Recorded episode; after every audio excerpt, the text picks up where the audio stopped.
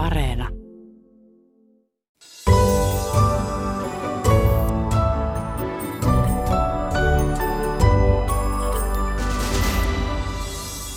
Ykkösaamun aluksi kysytään, onko Kiovassa rauhasta toiveita?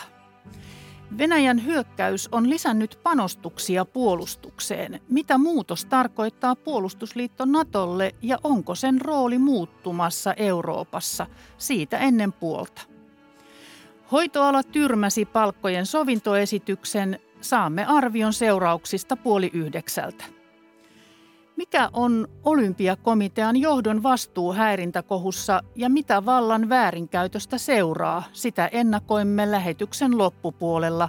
Ja vielä ennen yhdeksää lehtikatsaus Uruguaista ja luvassa muun muassa jalkapalloa. Toimittajana tänään Maria Alakokko, tervetuloa seuraan.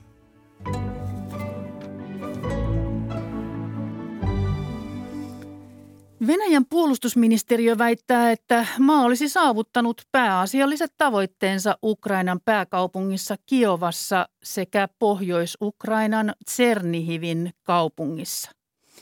Ukrainan neuvottelija kertoo, maiden väliset rauhan, kertoo, että maiden väliset rauhanneuvottelut jatkuvat huomenna etänä. Meillä on nyt yhteys Ukrainan pääkaupunkiin Kiovaan kirjeenvaihtajamme Antti Kuroseen. Hyvää huomenta. Huomenta. Mikä, miltä tilanne näyttää siellä Kiovassa? Jatkuuko Venäjän hyökkäys? Venäjän hyökkäys jatkuu eri puolilla Ukrainaa, varmasti täällä, myös täällä Kiovassa.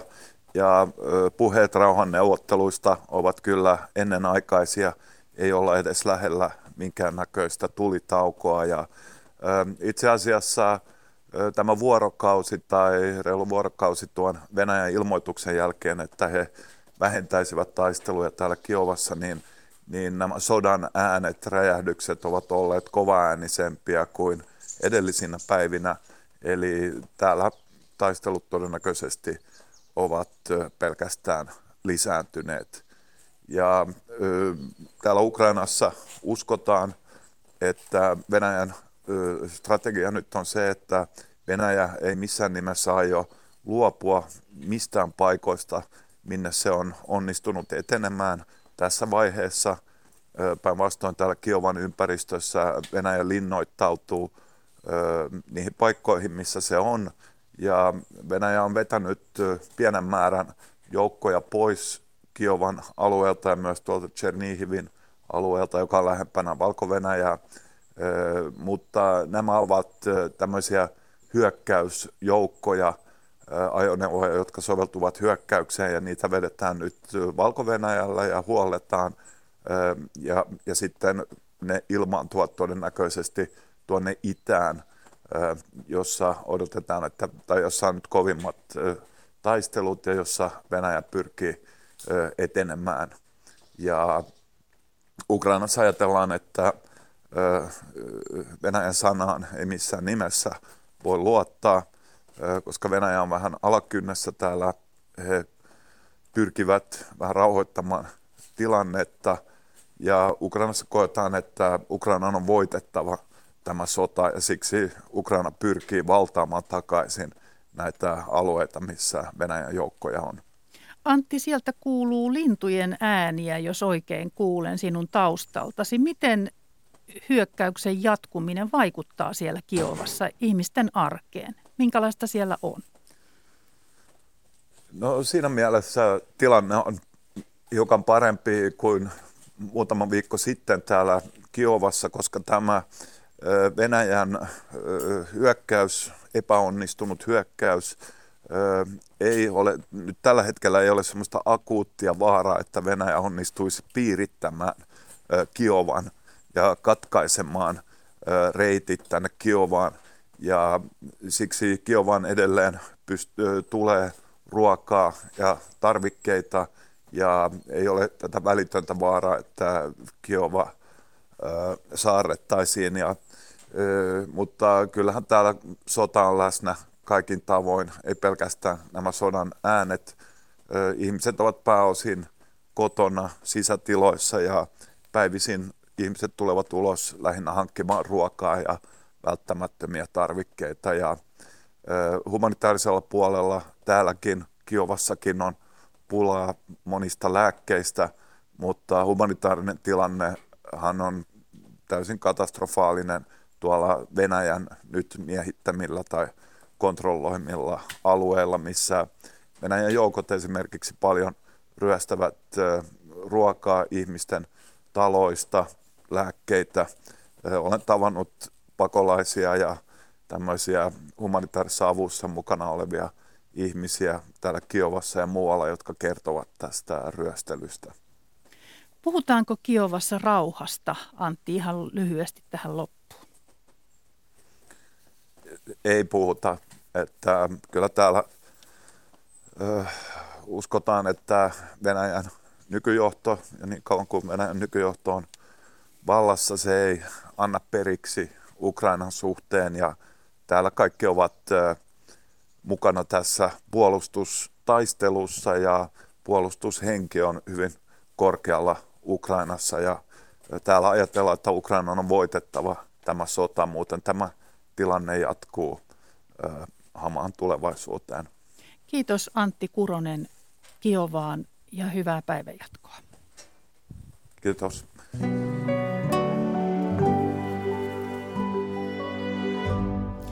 Ulkopoliittisen instituutin johtava tutkija Saali Salonius Pasternak, tervetuloa. Kiitos. Kuulit äsken terveiset Antti Kuroselta Kiovasta ja rauhanneuvotteluja jatketaan etänä huomenna. Miltä sinusta näyttää, onko ratkaisua näköpiirissä? No ei näytä olevan näköpiirissä. Kaikki sodat päättyy joskus ja joko niin, että yksi osapuoli voittaa um, totaalisesti tai sitten tulee jonkunlainen sopimus. Ja vaikka ukrainalaisilla on tämä tavoite, niin ei nyt tietenkään näytä siltä, että he pystyisivät ajamaan venäläiset joukot täysimittaisesti pois Ukrainasta, niin eiköhän jossakin vaiheessa saada sopimus aikaan, mutta kuten tänään kuulimme eilen tai, tai eilen illalla, niin äh, Venäjän presidentti Putinille ei välttämättä ole yhtään oikeaa kuvaa siitä, että miten sodassa on kä- mennyt, jolloin tietenkin hänen on varmaan vaikeampi hyväksyä minkäänlaista sopimusta, jos hän luulee, että sodassa menee oikeastaan ihan hyvin, vaikka näin ei menisi. Se on aika ikävä tieto tosiaan, että häntä ei informoida todellisesta tilanteesta.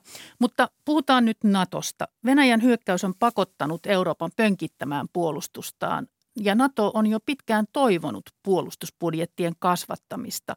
Mitä tämä muutos tarkoittaa Naton roolille Euroopassa? No NATO on niin kuin pari eri muutoksen jaksoa hyvin no-, nopeasti. Kylmän sodan jälkeen tietenkin keskityttiin kriisinhallintaa Balkanilla, Afganistanissa. 2014 jälkeen niin äh, tehtiin vielä näitä kriisinhallintaoperaatioita – osallistuttiin niihin, mutta pääfokus siirtyi taas kollektiivisen puolustukseen ähm, ja jopa puolustussuunnittelemien tekemiseen. Ja nyt NATO on viimeisien kuukausien aikana aktivoinut puolustussuunnitelmiaan, siirtänyt noin 40 000 sotilasta äh, Naton sotilaallisen komentoketjun alaiseksi niin, että voitaisiin reagoida nopeasti, jos jonkunlainen eskalaatio tulee. Käytännössä vahvistanut puolustustaan itäisen tai itä, NATO on organisaationa ja sen jäsenet ovat vahvistaneet itäisimpien NATO-jäsenten puolustusta, kuten NATOn tehtävä on. Saksa kasvattaa tänä vuonna puolustusmenoja sadalla miljardilla ja nostaa vast edes puolustusmenonsa kahteen prosenttiin bruttokansantuotteesta. Myös moni muu maa pönkittää puolustustaan. Eli tämä toive on toteutumassa. Miten Saksan rooli muuttuu Euroopan puolustuksessa ja Natossa tätä kautta?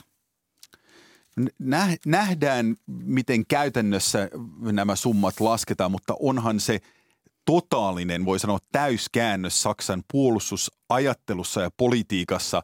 monet ehkä että kun Saksa tota, niin, pääsee kahteen prosenttiin, niin tästä päivästä ollaan lisätty 25-30 miljardia per vuosi. Eli massiivinen lisä siihen nykybudjettiin. Tämähän vastaa sitä, mitä moni maa on vaatinut ja pyytänyt Saksalta, että Saksa kantaisi myös sotilaallisessa turvallisuusmielessä oman vastuunsa Euroopassa, eikä vain taloudellisesti. Äh, tähän on varmaan edesauttanut se, että jos menneinä vuosikymmeninä on ollut ajatus, että kukaan ei halua nähdä vahvaa Saksaa, niin nytten ei vain Yhdysvallat, Britannia, Ranska, vaan myös Puola ja käytännössä NATO-jäsenet kokonaisuudessaan ovat hyvin positiivisen mielin ottaneet tämän vastaan ja toivovat tietenkin, että Saksalla on kyky tavallaan käyttää tätä rahaa, koska sehän on ollut Naton vaatimus, on, että pitäisi käyttää tietty määrä rahaa, mutta että sillä saadaan oikeita suorituskykyä. Ei, että maksetaan vain vähän lisää palkkaa tai lisää eläkkeitä tai muita, jolla ei saada sitä sotilaista suorituskykyä. Ja tämä on ollut Naton keskeinen fokus nyt sanotaan viimeiset viisi vuotta, että niin kuin sotilaita maa, maaperälle lentokoneita ilmaan, eikä tavallaan tällaisia yleishallinnollisia asioita. Niin, no nyt siis kun kaikki vahvistavat puolustusta, niin, niin riittääkö puolustusteollisuudella nyt sitten resursseja palvella tätä ka- kaikkien päämäärää? Siis nythän on ihan valtavat muutokset kyseessä melkein joka maassa. Siis, siis juuri näin. Ähm, nämähän ei ole mitään käytännössä, mitä ostetaan hyllystä. Ää, pitää varata materiaali, hankkia se, sitten oli sitten panssarin torjuntaohjuksista tai muista asioista kyse, niin kestää vuosia. Ää, tämä tulee olemaan oikeasti Euroopan teollisuudelle kysymyksen paikka ja me emme vielä tiedä, että pitkään ollaan puhuttu siitä, että Euroopan puolustusteollisuus sitä pitäisi yhdistellä, sitä pitäisi tehdä tehokkaampaa, ei tarvita kymmentä eri kypärämallia, vaan pari riittää ja niin edelleen. Ähm, päädytäänkö nyt siihen, tai onko niin paljon rahaa käytössä seuraavien parin vuoden aikana, että tavallaan voidaan ylläpitää tätä vähän epätehokkuutta Euroopan tasolla. Ähm, vai, vaikea nähdä, mutta eiköhän se ole niin, että nyt on myyjän markkinat seuraavat pari vuotta. No mitä se merkitsee Natolle, että nyt kun Euroopan maat lisäävät vastuunkantoa, niin mahdollistaako se sen, että Yhdysvallat voi siirtää huomiotaan Euroopasta muualle, ainakin sitten kun tämä sota päättyy? Joo, ja tämähän on ollut pitkä, pitkään aikaan niin kuin retorinen trendi, mitä Yhdysvallat on, on tehnyt. Ja samaan aikaan Euroopassa on pelätty, että nyt Yhdysvallat häviäisi, mutta eihän se näin toimi. Puhutaan no ainoasta globaalista supervallasta. Kyllä sillä on kyky katsoa niin kuin kahteen eri suuntaan, sekä Aasiaan että Eurooppaan. Mutta ehdottomasti, ihan viime viikkoinakin kuullut henkilökohtaisesti, niin näkemys on, että ei Yhdysvallat oleta, että NATO lähtisi Aasiaan tai mitään muuta. Jos yksittäinen NATO-jäsenmaa, kuten Britannia, tavallaan omissa syistään haluaa lähettää aluksen Kiinan merelle, niin, niin se otetaan vastaan. Mutta se ajatus on juuri siinä, että Eurooppa ottaisi enemmän vastuuta omasta puolustuksestaan, joka lienee luonnollinen toive, mutta myös ehkä äh, muissa tehtävistä, sanotaan lähialueilla. Juuri niin, että Yhdysvallat voisi sitten keskittyä Aasiaan – Joo, ja toimia siinä niin kuin lopullisena takaajana Euroopassa ydinasearsenaalina joidenkin muiden suorituskykynsä kanssa, mutta tämä on se ajatus, että todellakin Yhdysvallat voisi hieman siirtää fokustaan, ei että Yhdysvallat odottaa, että Eurooppa nyt lähtisi siis sotilaallisesti toimimaan Aasiaan. Jos on oikein ymmärtänyt, niin, niin jopa NATO-jäsenet ovat silti vaatineet tai saaneet turvatakuita, erillisiä turvatakuita Yhdysvalloilta. Miksi miksi, mikä tarve siihen on? No että eh... onko se, liittyykö se jotenkin luottamukseen NATOon? No, ehkä Euroopassa ei erillisiä turvatakuita, mutta paljon syvempää yhteistyötä. Äh, jossakin vaiheessa tämä on voinut liittyä siihen, että kun NATO on laajentunut, kun se on keskittynyt kriisinhallintaan, äh, niin yksittäiset jäsenmaat ovat voineet tuntea, että nyt pitää saada Yhdysvaltojen kanssa suorempi yhteys.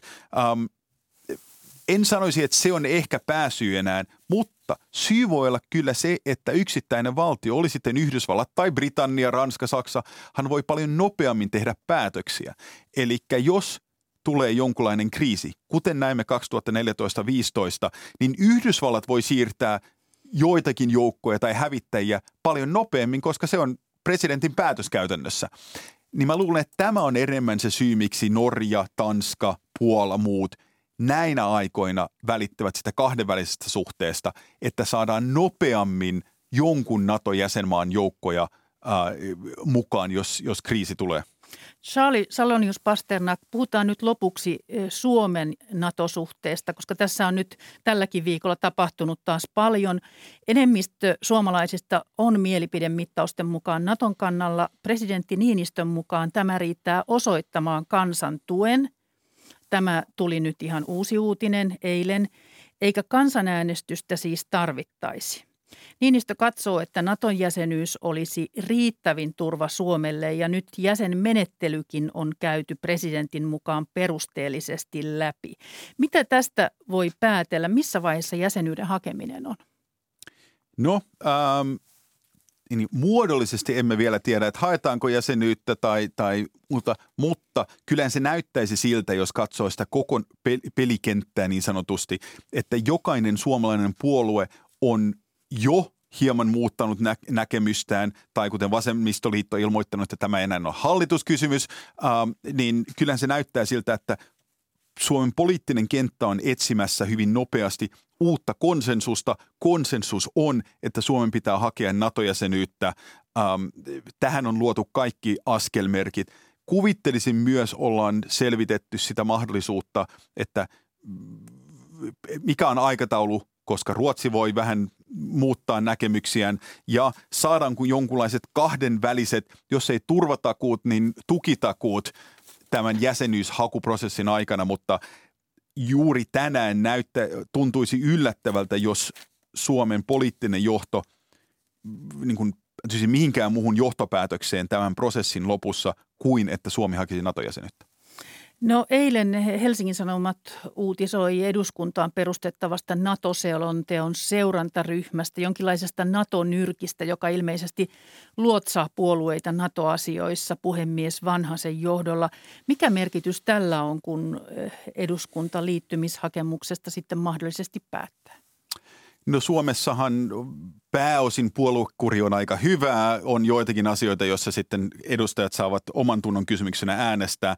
Ää, eiköhän tämä ole niin kuin helpompi käytännössä käydä tiettyjä keskusteluita, jotka eivät ole valiokuntakuulemisia, mutta joissa jokaisella puolueella on no, puoluejohtaja ja, ja ryhmäjohtaja tai joku muu vastaava siinä mukana vain helpompi käydä tiettyjä sensitiivisiä keskusteluja ja muodostaa jonkunlainen konsensus, jota voidaan sitten puolueiden sisällä tavallaan mutustella toimia.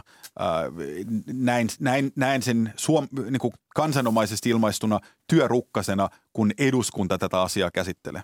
Viron presidentti Alar Karis sanoo tämän päivän Helsingin Sanomien haastattelussa, että ikkuna NATOon voi olla hyvin kapea Suomelle Suomen on päätettävä, onko se jäsen vai ei. Kun sota päättyy, kansan mieli voi muuttua. Mitä ajattelet tästä? Voiko se muuttua vielä?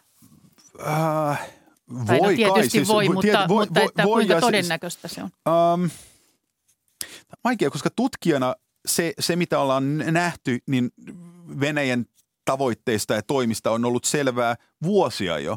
Ja, ja, ja sen takia ehkä tämä niin kuin kansalaisten hyvin nopea nä, niin kuin mielipidemuutos nato suhteen pitää myöntää, että tuli vähän yllätyksenä, eli voisihan se muuttua toiseenkin suuntaan. Ähm, mutta, mutta tässä lausunnossa on kiinnostavaa, että hän puhuu näköjään siitä, että mitkä ovat Suomen sisäpoliittinen ikkuna versus sitten tavallaan se, niin kuin, jos voi sanoa, Naton ikkuna, joka nyt näyttää tai ovi näyttää olevan avoin.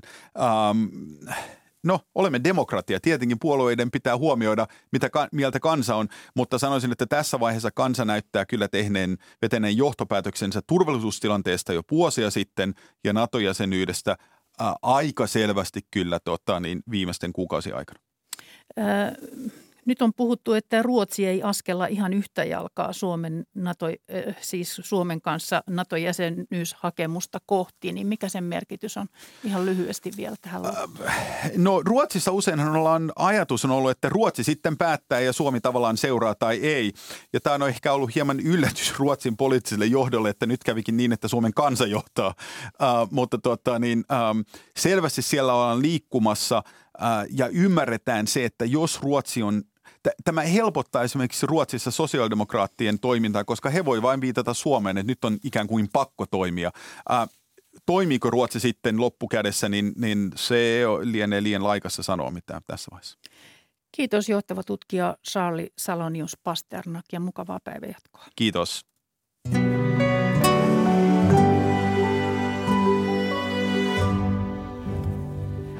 Ykkösaamussa seuraavaksi hoitoalan palkkaneuvotteluista, sitten olympiakomitean häirintäjupakan seurauksista ja vielä lopuksi lehtikatsaus Uruguaista.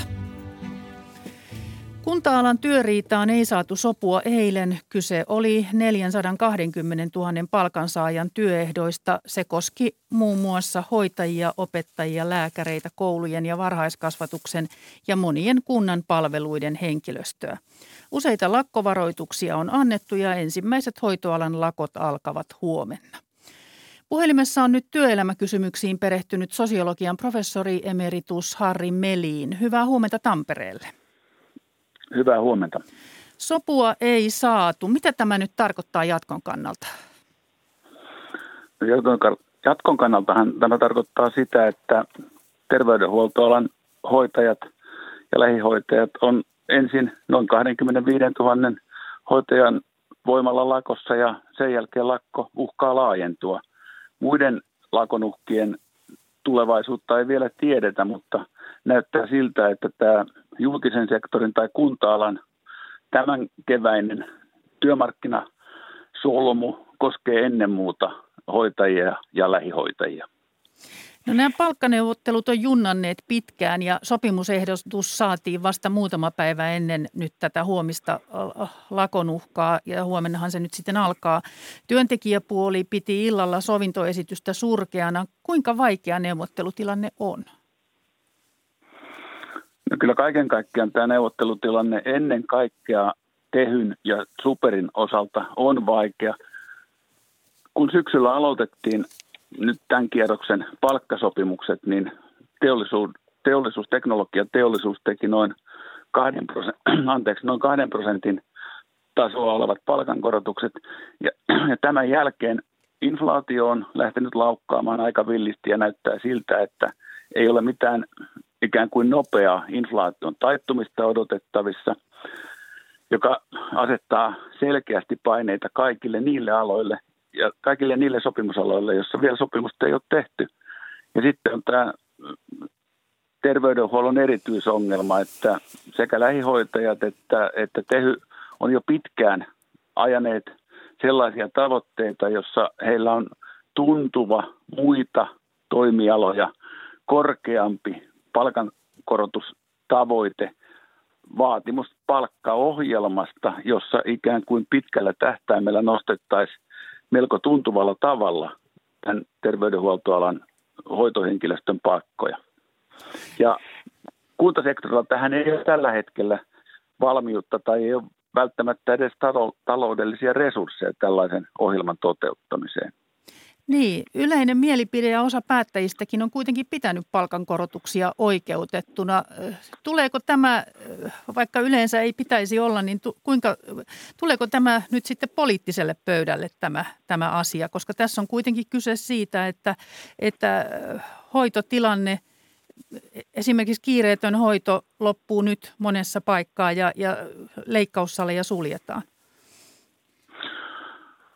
Hoitoalan ammattiliitothan vetoaa tässä tilanteessa jo varsin suoraan Ruotsin, Ruotsin tai niin sanottuun Ruotsin ratkaisuun. Ruotsissa tehtiin jokunen vuosi, sen, jokunen vuosi sitten sellainen ö, hoitoalaa koskenut päätös, jossa valtiopäivillä hyväksyttiin tämmöinen erityinen palkkaohjelma, jonka johdosta tai jonka avulla sitten hoitohenkilöstön palkkoja nostettiin aika tuntuvalla tavalla aika isosti ja hoitajat vetoaa jos tähän, että meillä pitäisi tehdä samanlainen ratkaisu, jossa valtiopäivät tekisi päätöksen, että hoitajille osoitettaisiin rahaa muita aloja parempiin palkankorotuksiin.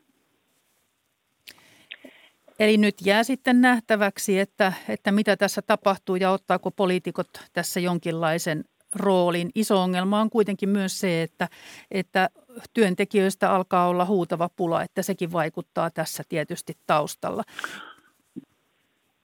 Taustalla on ilman muuta se, että hoitoalalla on selkeä henkilöstövaje ja jotta ala saadaan pysymään houkuttelevana myös jatkossa, niin mun oma arvio on, on se, että tässä tarvitaan jonkin sorttisia muitakin toimenpiteitä ja muitakin toimenpiteitä kuin ihan tavalliset palkankorotukset.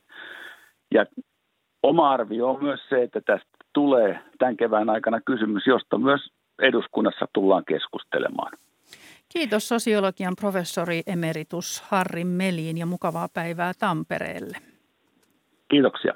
Ja huomenna tosiaan alkavan hoitolakon piirissä on 25 000 lähi- ja sairaanhoitajaa Pohjois-Pohjanmaan, Varsinais-Suomen, Pirkanmaan, Helsingin ja Uudenmaan, Pohjois-Savon ja Keski-Suomen sairaanhoitopiireissä.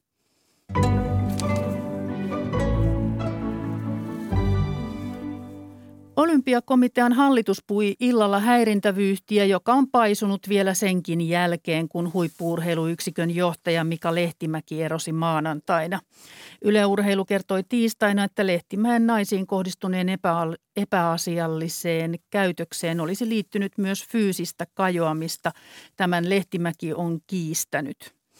Myös tapa, miten Lehtimäki valittiin jatkokaudelle varoituksesta huolimatta ja ilman yleistä hakua on herättänyt kumman, kumma, kummastusta. Olympiakomitea tiedottaa hallituksen kokouksen päätelmistä tänään kello 11, mutta me ennakoimme niitä nyt. Puhelimessa on Iltasanomien urheilutoimituksen esihenkilö Vesa Rantanen. Hyvää huomenta.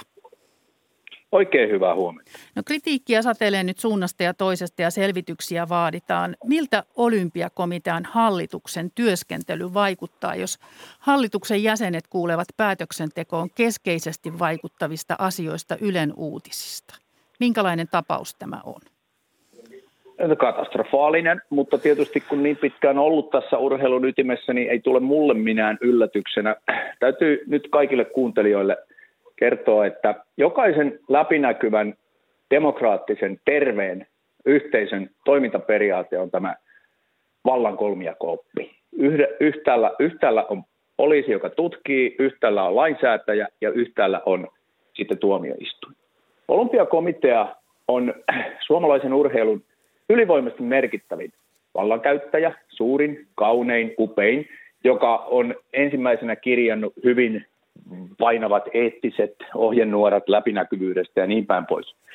Mutta tämän organisaation oma vallankäyttö sisältää vain yhden elementin, eli hallituksen, joka päättää kaikesta, rankaisee itse itseään, valitsee itse itsensä käytännössä, vaikka siellä on olemassa jonkinlaiset vuosikokoukset ja aina yhden olympiadin ajaksi uusi puheenjohtaja valitaan, mutta johtuen urheilun ja erityisesti olympiakomitean vuosikymmenten aikana rakentuneesta hyvin sisäsiittoisesta ja, ja, ja muutaman ihmisen käsissä olevasta valtamallista, niin siitä on tullut tällainen. Olympiakomitealla ei edes ole kurinpitoelintä, omaa kurinpitoelintä, mikä on käytännössä kaikilla muilla lajiliitoilla, jotka niin kuin tämmöiseen eettiseen, eettisesti kestävään toimintaan kuuluu.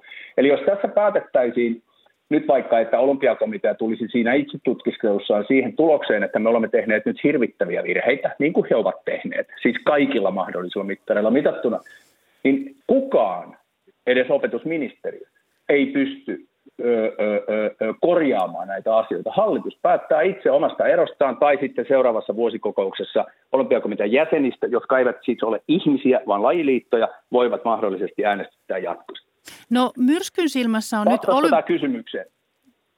Joo, kyllä, kyllä, erittäin hyvin, tar- erittäin hyvin. Meidänhän piti, meidänhän piti tar- pohtia myös sitä, että minkälaisella ulostulolla kello 11 tulee. Nyt juuri pohdimme sitä, eli myrskyn silmässä on olympiakomitean puheenjohtaja Jan Vapaavuori, joka jo kertoi eilen, että hän ei aio erota Helsingin Sanomille.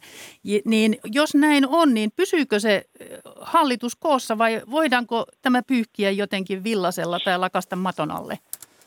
No siis Jan Vapaavuorihan petasi tämän, tämän päivän pressin jo. Ilta korjaa Helsingin Sanomien haastattelussa.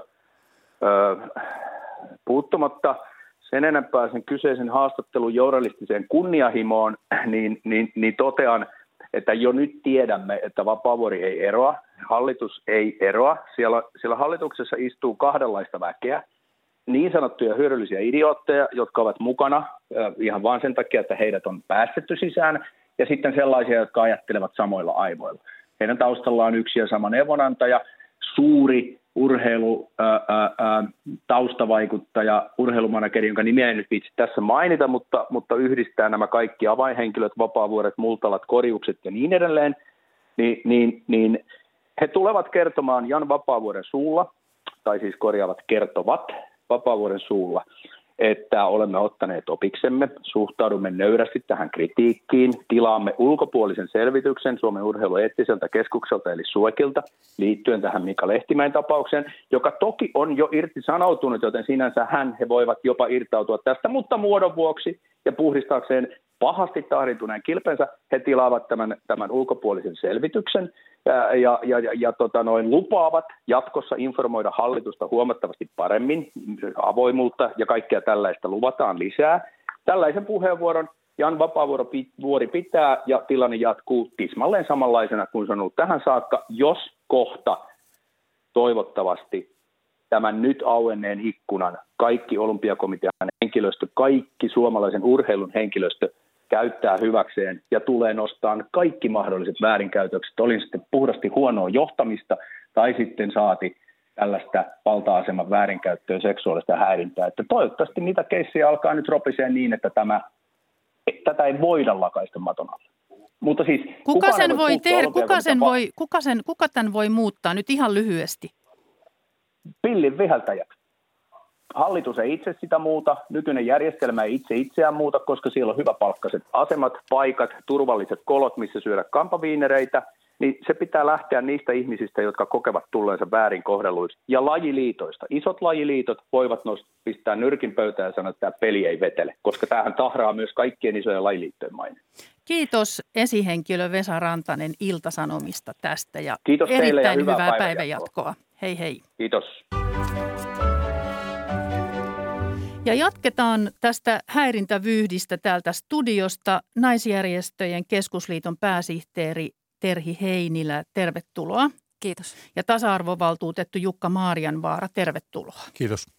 Niin, Iltasanomien Vesa Rantanen kehotti tuossa nousemaan parrikaadeille, että miehinen toimintakulttuuri ja vallan väärinkäyttö saadaan kitkettyä. Jaatteko te tämän näkemyksen, Terhi Heinilä?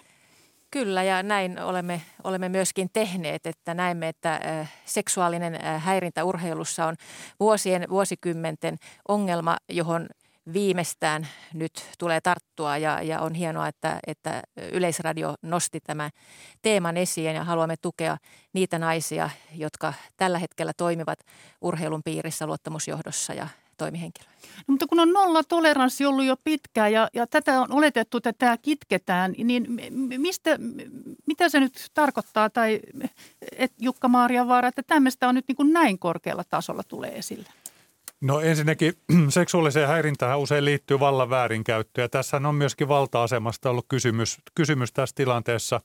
Ja, ja pelkkä nollatoleranssipuhehan ei vielä itsessään vie mihinkään, vaan täytyy olla selkeät, vaikkapa seksuaalisen häirinnän osalta selkeät toimintamallit ja, ja kaikkien täytyy tietää, mitä sitten tapahtuu, jos sitä ilmenee. Ja sille täytyy sitten näkyvästi myöskin organisaatiossa tehdä jotain. Vaan sitä kautta voi syntyä luottamus siitä, että, asia otetaan vakavasti ja oikeasti on olemassa nollatoleranssi. Mitä se, mistä se kertoo, että tällaista tapahtuu korkeimmalla huipulla? No se varmaan tulee sieltä urheilun perinteistä ja, ja, ja, ja ikään kuin arvomaailmasta, mutta että kyllähän äh, mä näin, että urheilu on tässä ikään kuin muuta yhteiskuntaa nyt jäljessä. Äh, Me Too on tullut jo vi- viisi vuotta sitten. Äh, me on aloitettu puhun 90-luvun puolivälissä. Muualla on jo tutkittu näitä teemoja äh, Suomessa vasta viime vuosina, että et, et kyllä olemme niin vahvasti jälkijunassa ja sen takia emme jaksa enkä ta, emmekä tahdo odottaa enää pitkään. Nyt vaadimme pikaisia toimia.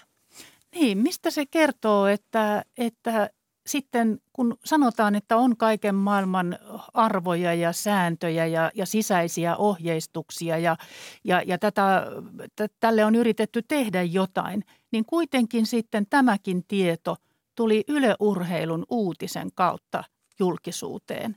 Niin, niin mitä se kertoo näiden meidän mekanismiemme toimivuudesta, Jukka Maariavaara?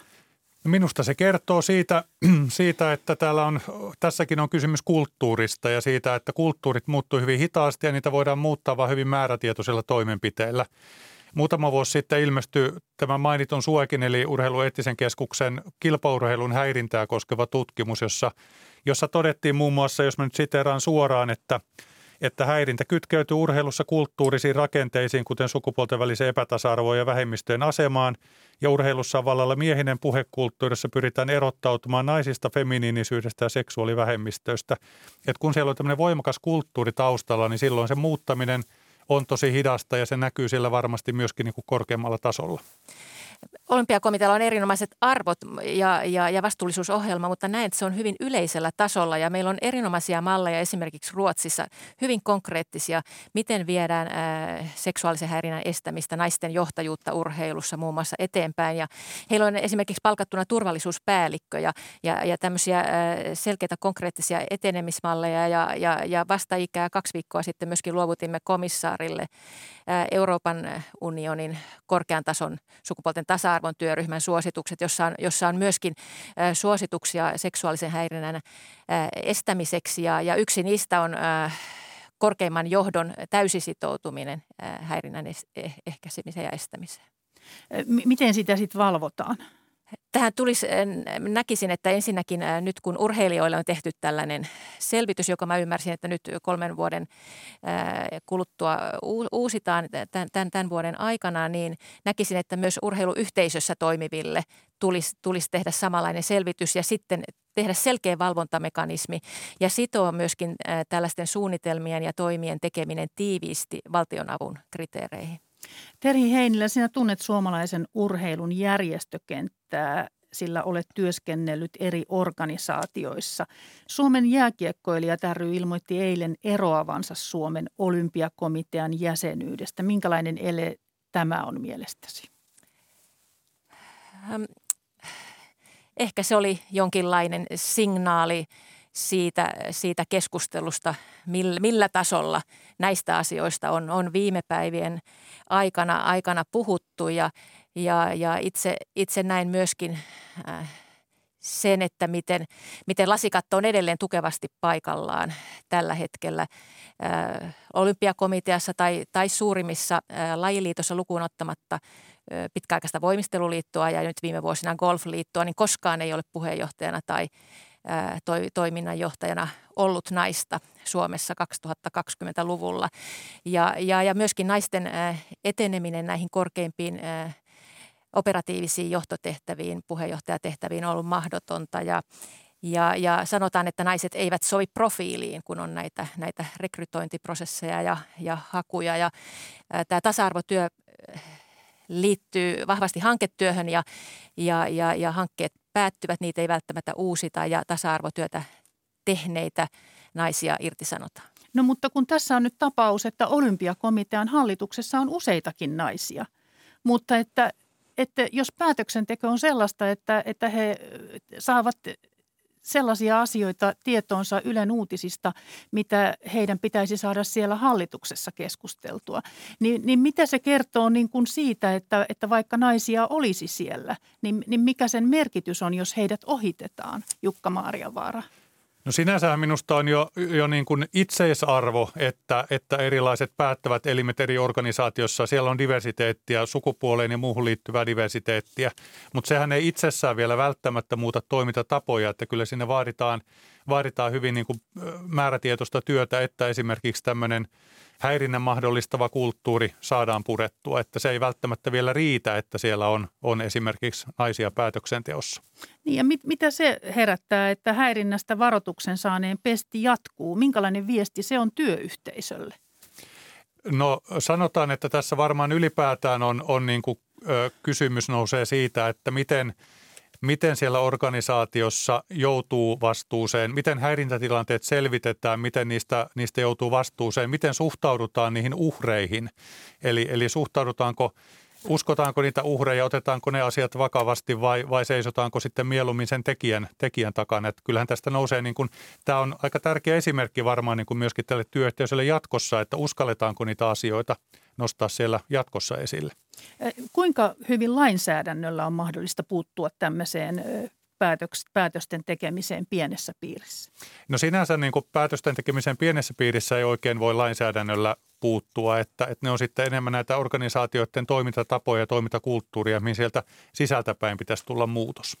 Terhi Heinillä naisjärjestöjen keskusliittoon on tullut yhteydenottoja urheilumaailmassa toimivilta naisilta. Minkälaisia sinne on tullut?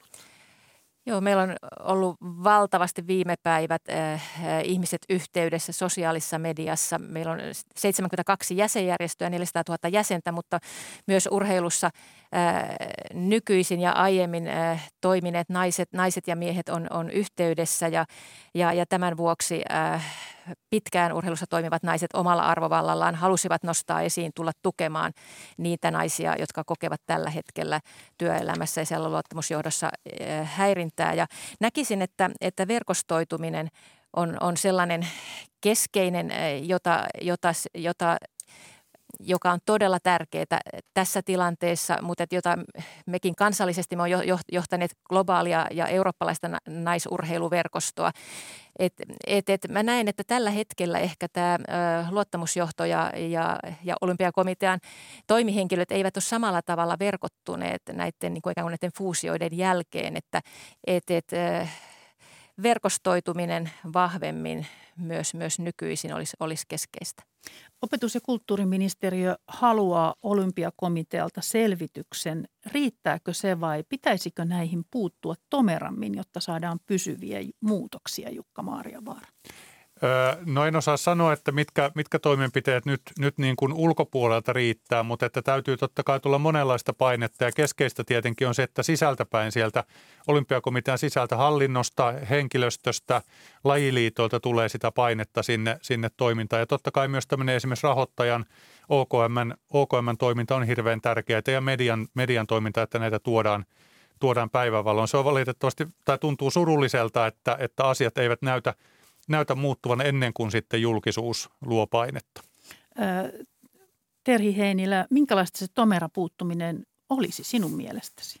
Näin, että tosiaan tarvitaan tällainen kattava, kattava selvitys, sen seuranta ja valvonta, konkreettiset toimintaohjeet Ruotsin ja, ja Euroopan komission työryhmän, kansainvälisen olympiakomitean suositusten mukaisesti, Ruotsin mukaisesti, turvallisuus vastaava Ruotsin urheilun keskusjärjestön tapaan.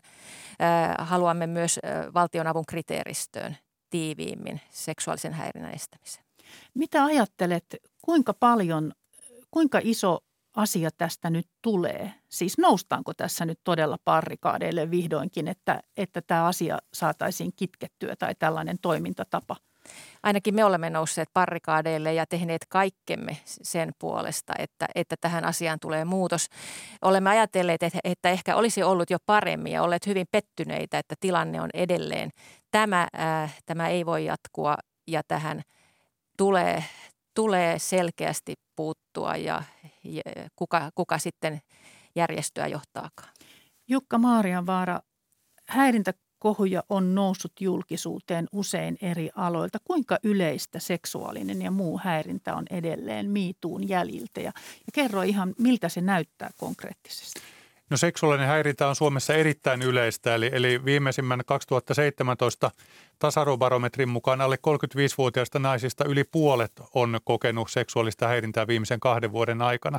Ja nämä lukemat ei oikeastaan kaunistuneet hirveästi. Kouluterveyskyselyn mukaan nuorista naisista ja tytöistä ja yläasteikäisistä lähes puolet kokee seksuaalista häirintää esimerkiksi julkisilla paikoilla ja internetissä. Ja tämä lukema on noussut huomattavasti viimeisten vuosien aikana. Eli kyllä tämä on edelleen semmoinen epidemian omainen ongelma meillä Suomessa ja, ja toisaalta sitten noin viitisen vuotta sitten, kun kyseltiin Euroopan laajuisesti, että miten ihmiset näkee seksuaalisen häirinnän yleisyyden omassa maassaan, niin suomalaiset oli siellä optimistisimpien joukossa, eli nähtiin, että ei se ole itse asiassa välttämättä kovin suuri ongelma meillä. Eli tässä on tämmöinen iso, iso epäsuhta, joka varmaan myöskin sitten vaikeuttaa niitä toimenpiteiden tekemistä. Että töitä on paljon edessä. Kyllä. Kiitos tasa-arvovaltuutettu Jukka Maarianvaara ja naisjärjestöjen keskusliiton pääsihteeri Terhi Heinilä vierailusta Ykkösaamussa. Ja olympiakomitean hallitus ja jo äh, hallitus todella on sitten tänään kello 11 jälkeen kertomassa, mitä on päätetty ja sen jälkeen olemme viisaampia. Mutta keskustelu, niin kuin tälläkin perusteella kuulimme, niin ei varmasti jää tähän.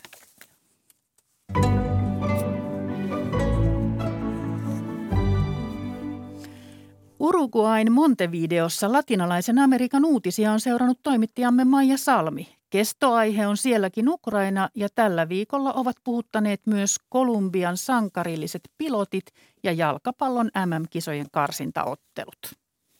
Myös latinalaisessa Amerikassa seurataan tiiviisti Ukrainan sotaa ja sen vaikutuksia. Sotatapahtumien lisäksi otsikoissa ovat erityisesti Venäjään kohdistuvien pakotteiden talousvaikutukset. Polttoaineen hinnan nousu harmittaa myös tällä puolella maailmaa. Esiin on noussut esimerkiksi huoli Venäjäpakotteiden vaikutuksista lannoitekauppaan. Latinalaisen Amerikan suurin talous Brasilia sekä muun muassa Chile ja Argentiina ovat vastustaneet lannoitteisiin liittyviä pakotteita. Brasilian presidentti Jair Bolsonaro on saamassa pakotteista myös kauan odottamansa tekosyyn tunkeutua Amazonian alkuperäiskansojen alueille. Niiltä hän haluaisi louhia lannoitteiden raaka-aineeksi tarvittavaa kaliumia. Bolsonaron mukaan Ukrainan sota on riittävä syy, jotta louhiminen voitaisiin aloittaa.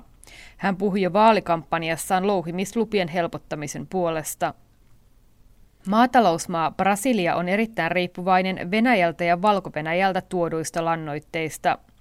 Kaliumin hinta on kaksinkertaistunut pakotteiden myötä ja voi asettaa Brasilian maatalouden vaaraan. Se vaikuttaisi myös muuhun maailmaan, sillä Brasilia on yksi maailman suurimmista ruoantuottajista. Sekä espanjalainen El Pais että saksalaisen Deutsche Wellen espanjankielinen painos muistuttaa kuitenkin, että kaliumvarannoista suurin osa sijaitsee alkuperäiskansojen alueiden ulkopuolella. Kansainvälisessä mediassa Bolsonaron suunnitelmia pidetäänkin tekosyynä heikentää alkuperäiskansojen asemaa entisestään. Deutsche Wellen lainaamien asiantuntijoiden mukaan vain 11 prosenttia maan kaliumvarannoista sijaitsee alkuperäiskansojen alueella. Heidän mukaansa Brasilia saisi tarpeeksi kaliumia louhimalla sitä jo olemassa olevista esiintyvistä, eikä uusia louhoksia edes tarvittaisi. Huhtikuussa maan parlamentti äänestää laista, joka antaisi louhimislupia entistä löyhemmin perustein. Lain läpimeno ei kuitenkaan ole vielä varmaa, vaikka parlamentti äänestäisi sen puolesta – sen jälkeen laki pitää hyväksyttää vielä senaatilla. Senkin jälkeen siitä voitaisiin vielä valittaa korkeimpaan oikeuteen, sillä alkuperäiskansojen oikeudet on taattu Brasilian perustuslaissa. Ukrainan sodasta hyötyy myös öljymaa Venezuelaa itsevaltian elkein hallitseva presidentti Nicolas Maduro. Venäjäpakotteet ovat ajaneet maan arkkivihollisen eli Yhdysvaltojen lämmittelemään suhteitaan Venezuelan johtoon. Syynä on tietenkin öljy. Maaliskuun alussa Yhdysvaltojen presidentti Joe Biden lähetti Venezuelan neuvottelukunnan keskustelemaan mahdollisesta energiayhteistyöstä. Neuvottelut näyttäytyvät erikoisessa valossa, sillä Yhdysvallat ei ole tunnustanut Maduroa Venezuelan presidentiksi. Se on syyttänyt häntä vaalivilpistä ja opposition tukahduttamisesta. Maduro on myös antanut tukensa Venäjän sotatoimille Ukrainassa – Neuvotteluja ovat kritisoineet erityisesti Floridan republikaaniedustajat, joiden mukaan Maduro on Putinin verrattavissa oleva diktaattori. Presidentti Maduron kaudella Venezuelasta on painut jo yli 5 miljoonaa ihmistä. Maa on kärsinyt pitkään humanitaarisesta kriisistä ja hyperinflaatiosta. Jälkimmäinen tosin on saatu kuriin dollarisoimalla ja avaamalla maan taloutta. Venezuelan ja Yhdysvaltojen neuvotteluista kertoi muun muassa uutistoimisto EFE. Venezuelasta naapurimaa Kolumbiaan. Rio Negron lentokentällä Antiokiassa koettiin alkuviikolla pelottavia hetkiä, kun chileläisen LATAM Airlinesin kone teki hätälaskun. Matkustajakone oli matkalla Medellinistä Cartagenaan, kun pilotit havaitsivat siinä mekaanisen vian. Asiantuntijoiden mukaan ilmassa oli suuronnettomuuden ainekset, mutta pilotit saivat tehtyä onnistuneen hätälaskun. Sankarillisista piloteista kertoi muun muassa kolumbialainen El Tiempo-päivälehti. Loppuun vielä jalkapalloa. Eteläamerikkalaisessa väestöltään hieman Suomea pienemmässä Uruguayssa päästiin perjantaina juhlatunnelmaan, kun maa selvitti tiensä jalkapallon MM-kisoihin. Maa kaatoi Perun ottelussa, joka päättyi lukemiin 1-0 kotikentällä pääkaupunki Montevideossa. Tiistaina voittoputki jatkui, kun Uruguay vei Chileltä toivon MM-kisapaikasta. Kumpaakin voittoa on hehkutettu paikallisissa lehdissä koko viikon. Molempien ottelujen sankari oli hyökkääjä Luis Suarez, josta tuli eniten maaleja tehnyt pelaaja pudotuspelien historiassa Etelä-Amerikassa. Uruguayn laajelevikkisin päivälehti El Pais uutisoi hyökkääjän puolison Sofi Balbin tunteellisesta Twitter-päivityksestä.